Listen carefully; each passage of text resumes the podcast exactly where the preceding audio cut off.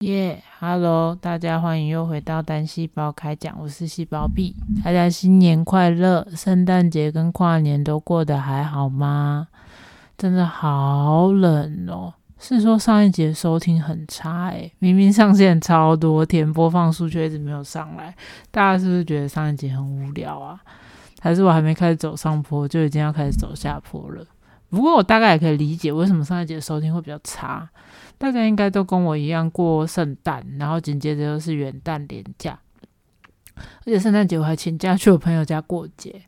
元旦假期我从就是礼拜四天下班，我买完我的晚餐回家之后，我就一路废到星期天早上才出门，中间还没洗澡，觉得自己真的很棒。也造就了我自己，其实听 podcast 的时间都减少了。大家应该跟我也是一样状况，不过没关系，我们就继续坚持努力。我觉得有一个人在听，也是有人在听，我还是继续有爱，可以继续发电的。那这边再说明一下，上上一集的结尾，就是有人在听完节目之后提到泰文的使用人口数的问题。其实是我自己当初在写稿的时候，有点想要开个小玩笑，所以我就没有认真的去查，我只是看了维基百科上的人数，我就照着讲出来。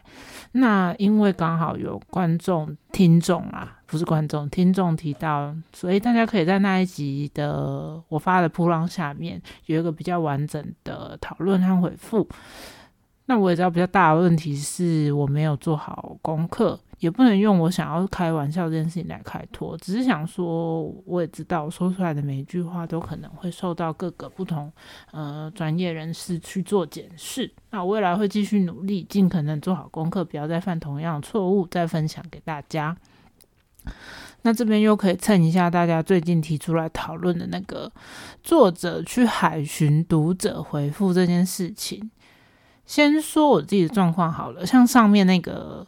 呃，泰文使用人口人数，其实是我刚好我的制作人看到有人在讨论这件事情。那我自己是觉得，嗯，听众如果可能会误解的话，我才会想要去解释，并不是说我真的会去海巡人家，或者是针对每一个批评去做回复。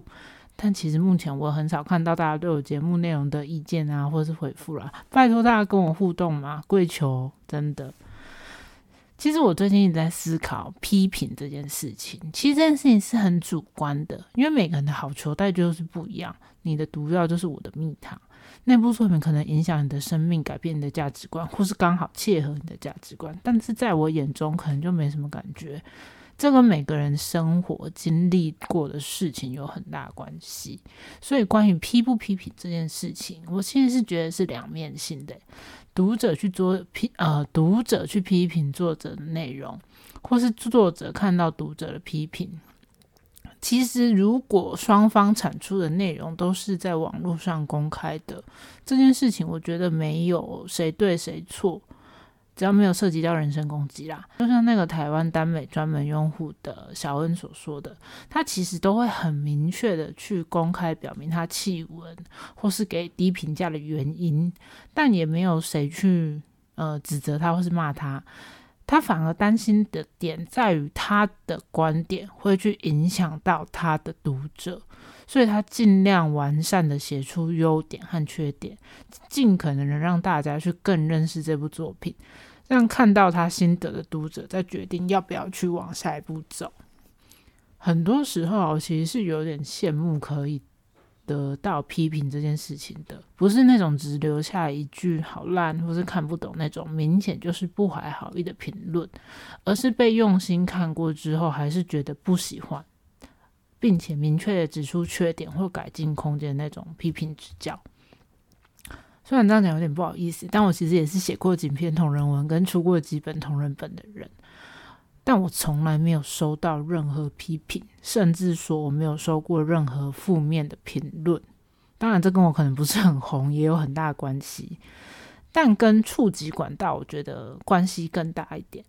如果像是今天我的节目只是呃一般的丢上各大收听平台。其实目前 Podcast 的搜寻机制，我觉得还不够完善。我接触到的人，可能真的就是我的同温层。但如果我今天可能很不要命的把节目内容丢上 YouTube，当然很有可能触及到更多的人，但是被骂、被批评的几率一定也会相对的变很高。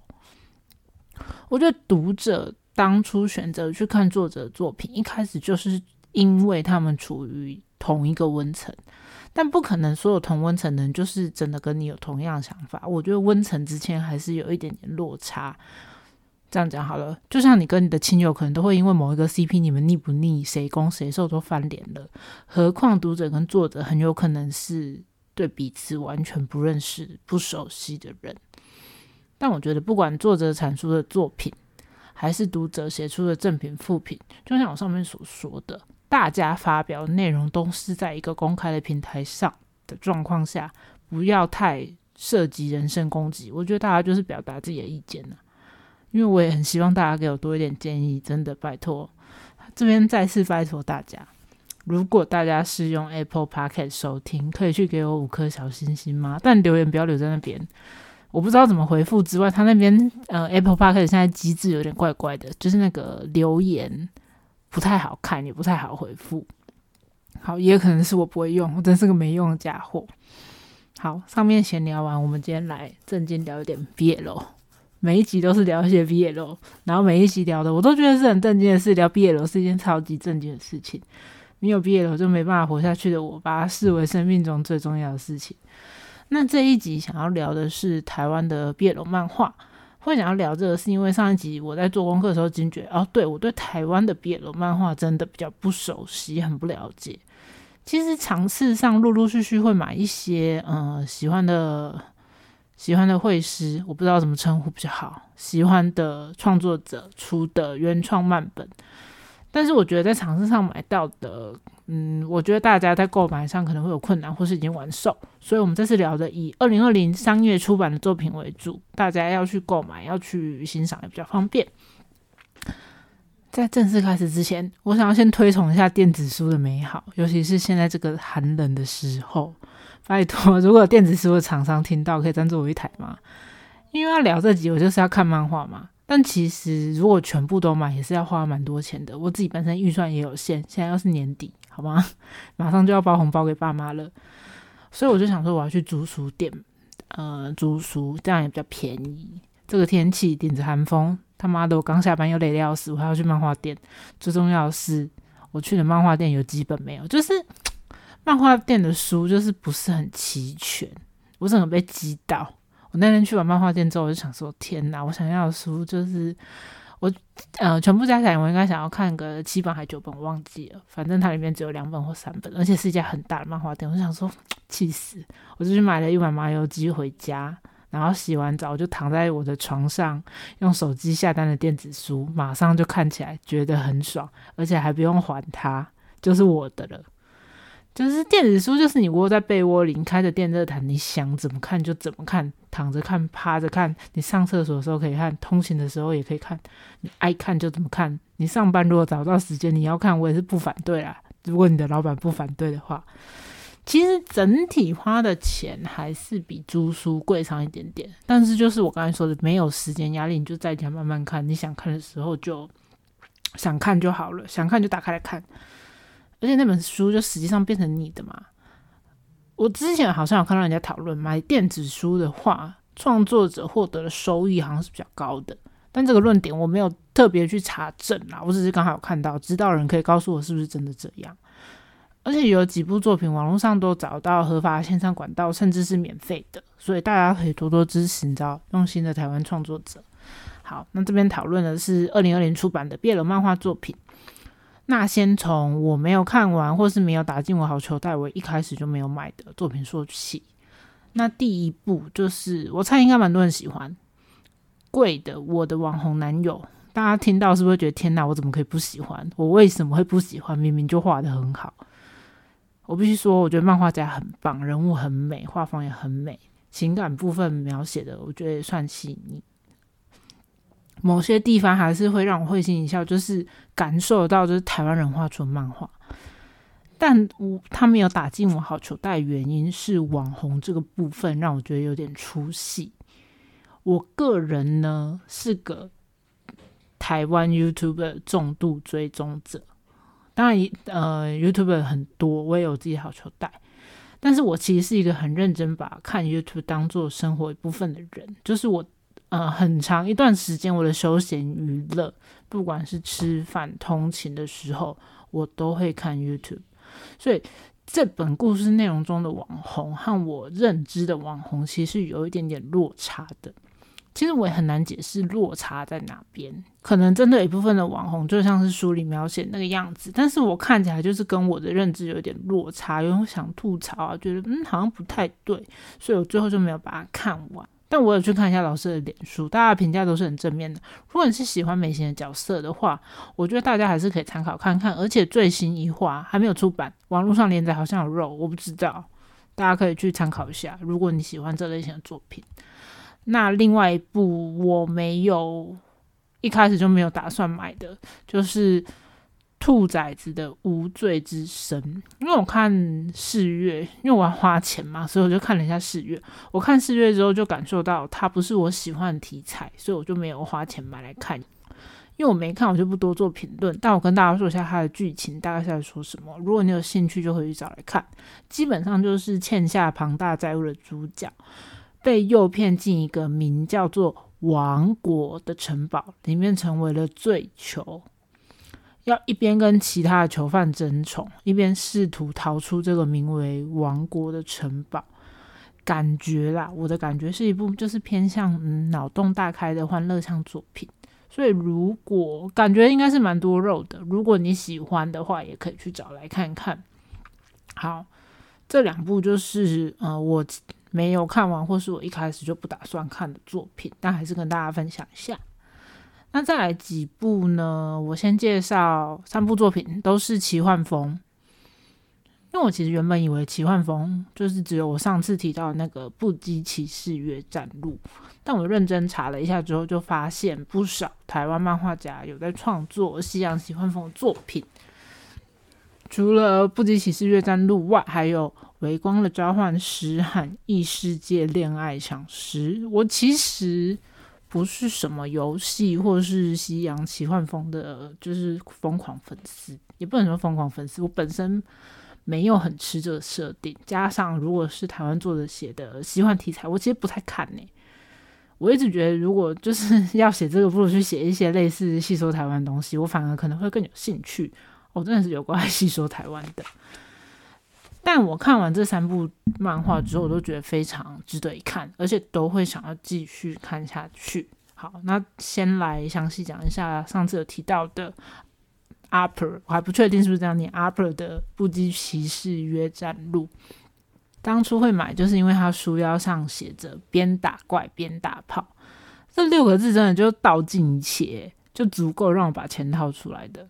而且，如果大家小时候有在玩呢类似背景的线上游戏，其实很轻松就能够进入状况，因为它里面的角色就是有骑士啊、祭司、炼金术士、弓箭手。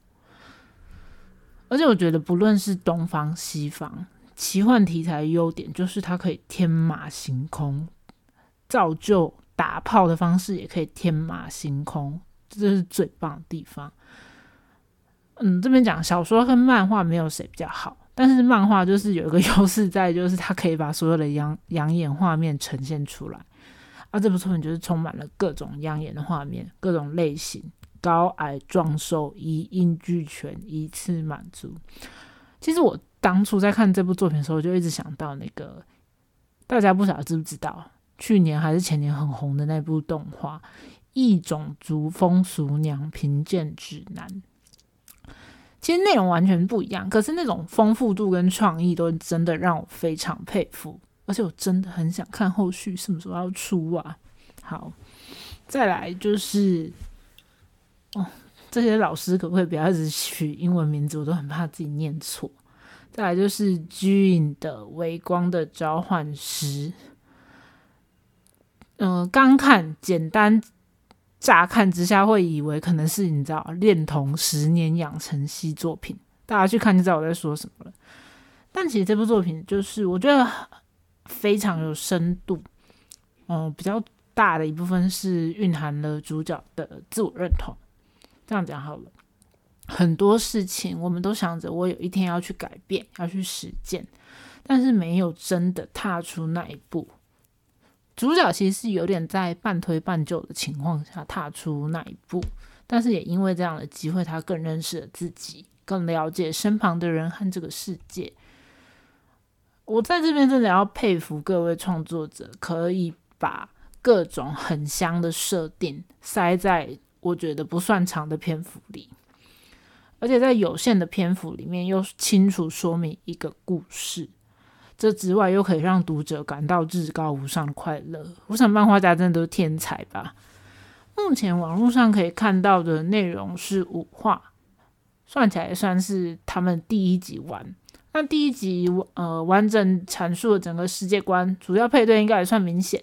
那我也很期待配角是不是会有其他配对和更多故事。那奇幻系列第三部是蓝星人的异世界恋爱相识，从书名就可以很清楚知道是一部跟食物有关的作品。那我这个人很单纯，基本上跟吃的有关，我都会先给八十分。我非常喜欢看各种和食物有关的作品，加上蓝星人之前出过的同人本，我也很喜欢，我也买了好几本，所以我当初是很无痛的就开始这部作品。不过看了之后，我觉得中间有一些小地方我不太喜欢，也可能是我太敏感。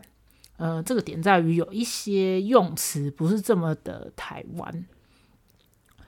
关于是不是中国用语这件事情，我觉得其实用语这种东西，加上我们都是说中文的人，很容易被互相影响，或者是他们就是你知道，他们的人口就这么多，所以那个用词就是会一直飘过来，一直飘过来，一直飘过来。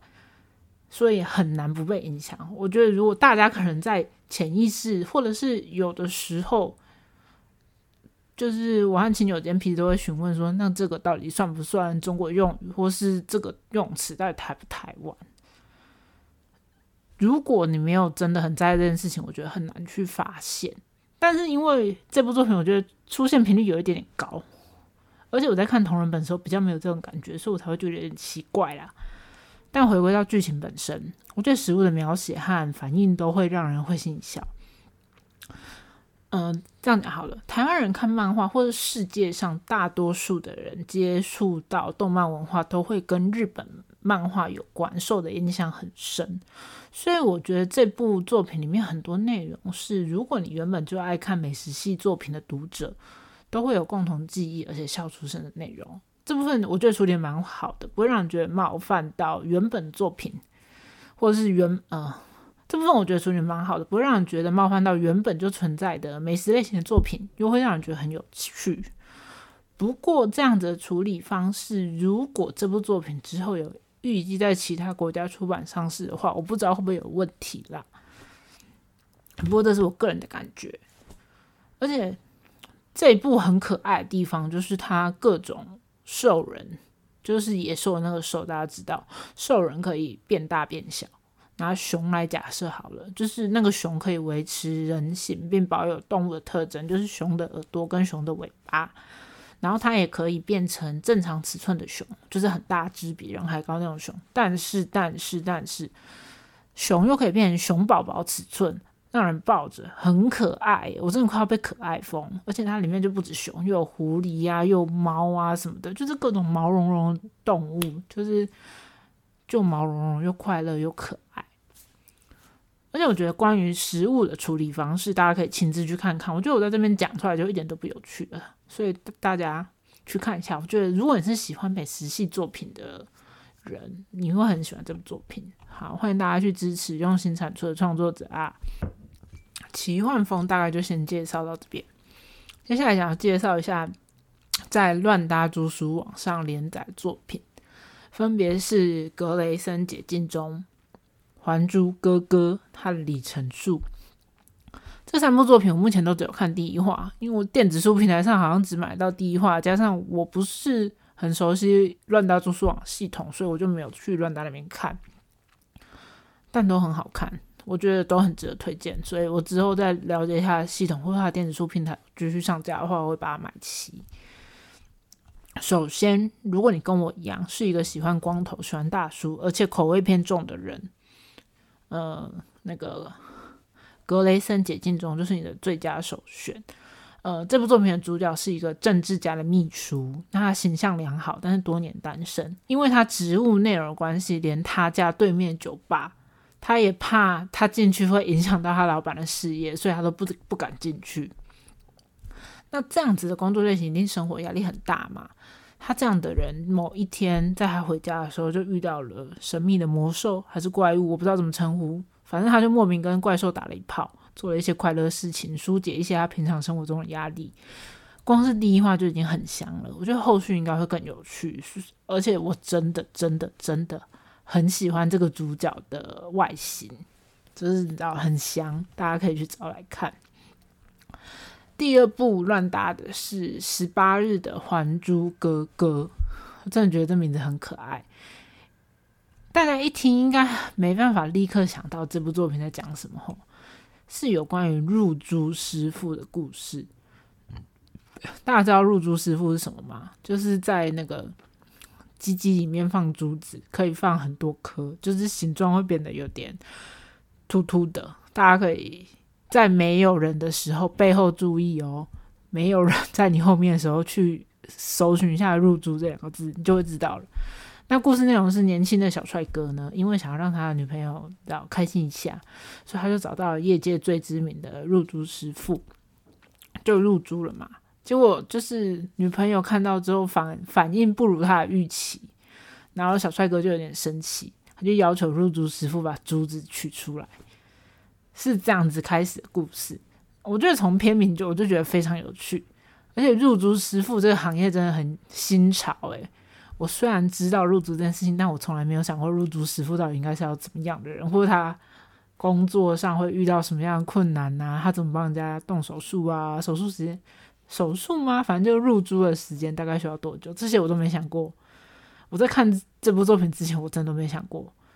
然后就有一种看的时候就觉得哦，奇怪的知识增加了，好快乐的感觉。好，乱搭的最后一部，也是我原本就很喜欢创作者。是阿鲁 E.P.C 的李成树，我真的好喜欢，喜欢到都要哭，真的好爱哦！我原本就在追他的原创作品嘛，真的都很精彩，大家可以去普浪上找一下，场次上也都买得到，真的蛮推的。那这部作品呢，主要是在讲中小企业的总经理王总，他因为常常有一些。呃，出差的需求啊什么的，反正他就包下了大型车队的司机当固定驾驶。那固定驾驶叫小林。那两个人在一次又一次的接送当中，发展出超出雇主和司机的情愫。那我目前也是看了第一集，我整个人快要被里面的台湾味给迷死，有够台，有够爱的。他们去吃那个路边摊，王总点的菜根本就是我平常去面摊会点的。而且这两个人会不会太纯情、太可爱？这两个人平均年龄应该也有三十几了吧？怎么可以这么纯情、这么可爱？而且我一直说不出除了可爱之外称赞的话，就是很可爱。大家可以去看，好不好？里程数阿鲁 EPC 里程数，大家可以去看。好，还有剩下三本我想讲，但他们没办法制成一个分类，就是他们就是分属各种不同类型。那我先讲两部比较偏沉重一点的，好了。第一部是日下早的似是而非，这边是指似乎逝去但并非那么一回事的似是而非，这是我自己讲的啦。不过字它的四个字就是那样，似乎逝去，是关于心理智商师的作品。呃，里面很多的说法跟论点都感觉到创作者已经做了非常多的功课，为了让读者可以了解。他也应该是大量吸收相关的资讯之后，尽可能简化到浅显易懂的状态。大家应该看漫画都跟我一样，就是会比较快速的翻阅，就以图为主，以文字为辅。那它里面关于心理智商的论点啊，它尽可能的图像让你容易理解。我觉得这点真的非常的厉害。虽然我看的时候还是会觉得，呃，有一点多字。但是我觉得那真的是创作者用尽心血才通证出来的内容。我自己觉得这个故事就像是洋葱一样，一层一层剥开之后，眼泪也会跟着掉下来。有些事情看似过去了，但其实不是那么一回事。有的人有秘密，有的人选择忘记了。很多时候要揭开的不是秘密，而是真相。你要了解真相，才有继续向前的勇气。我看完是这样觉得了。那这一本目前我觉得应该算是完结了，一本完结。我非常喜欢结尾的叙述。我自己的感受像是在说，每个人都有属于自己的困难，但大家都很努力的维持日常的每一天，日子还是要继续过下去。今天的你也很努力了。看起来我可以说是这本我是最喜欢的一本，所以呃，在网络上可以找到免费收看。大家如果有时间的话，可以去找来看，我真的很喜欢。好，比较沉重，还有另外一部是 Taro 的《他的法圈》。其实这完全就是一部犯罪作品的，对我而言，对我而言，它是一部犯罪作品。内容大家看了就知道。一般来说，也是我比较不喜欢的题材，就是有强制啊、监禁啊、威胁呀、下药。但其实这是一个关于救赎与被救赎的故事。我觉得，先不论是不是故事本身，在生活中，你就很难去定义一个人什么样的人是好人，什么样的人是坏人。为什么有的人会本来是受害者，却变成加害者？嗯，有点像是我之前有提到的《无声》那部作品。很多时候，很多事情我们是局外人的时候，我们不得而知。这部作品我看完之后，其实蛮惆怅的。与其说我不喜欢这样的题材，应该说是我短时间内没有办法重新阅读一次。就算我想要好好讨论这这部作品，因为我没办法翻阅第二次，所以就不说太多。大家如果觉得自己可以接受这样的题材，可以上网看一下试阅，再决定要不要下手。好，我们来到今天要推荐的最后一部。我做功课的时候发现这本，我真的觉得蛮惊喜。一来是因为它封面没有很别扭感觉，二来是书名也没有很别扭感觉，反而有一种嗯纯少年漫画感觉。它其实也是少年漫画，我觉得。呃，这部作品就是我不知道怎么称呼它，因为它就两个英文字 AI，还是要叫它爱的燃吧护中男子橄榄球部。这部作品是好故事工作坊原作。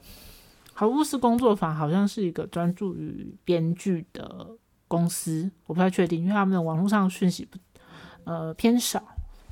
但就是漫画家去进行呃去针对原作进行改编的。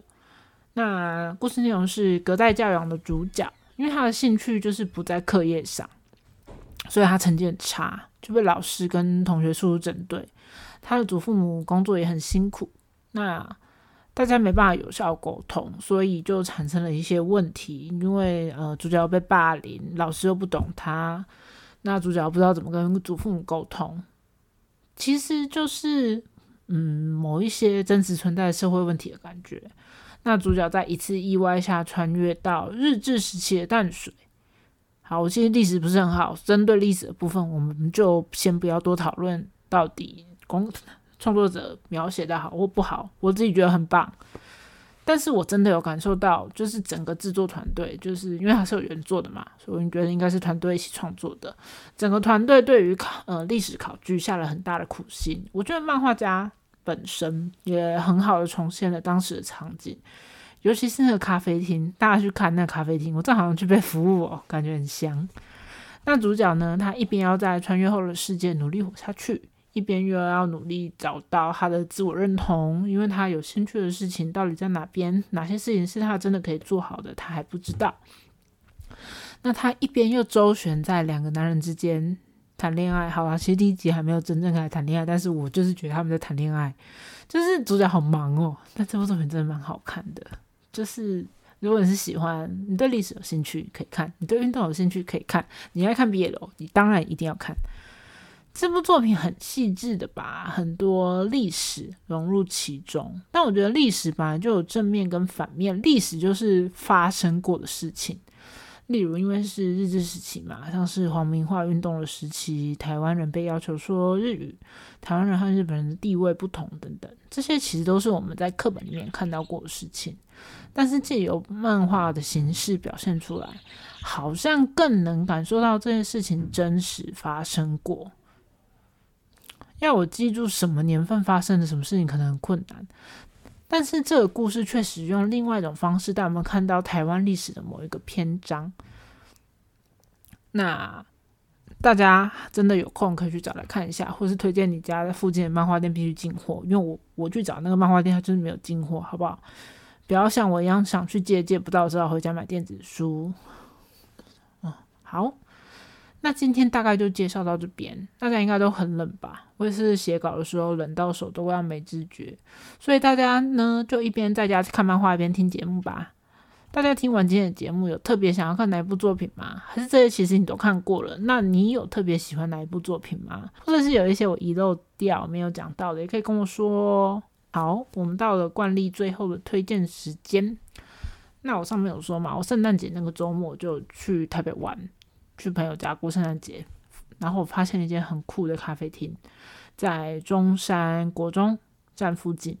对，中山国中站附近叫做一滴滴，滴是那个雨滴的那个滴，阿滴的那个滴，它很酷哦，是中药行和咖啡厅的结合。应该中药行是爸妈的，然后咖啡厅是就是他们的女儿经营的。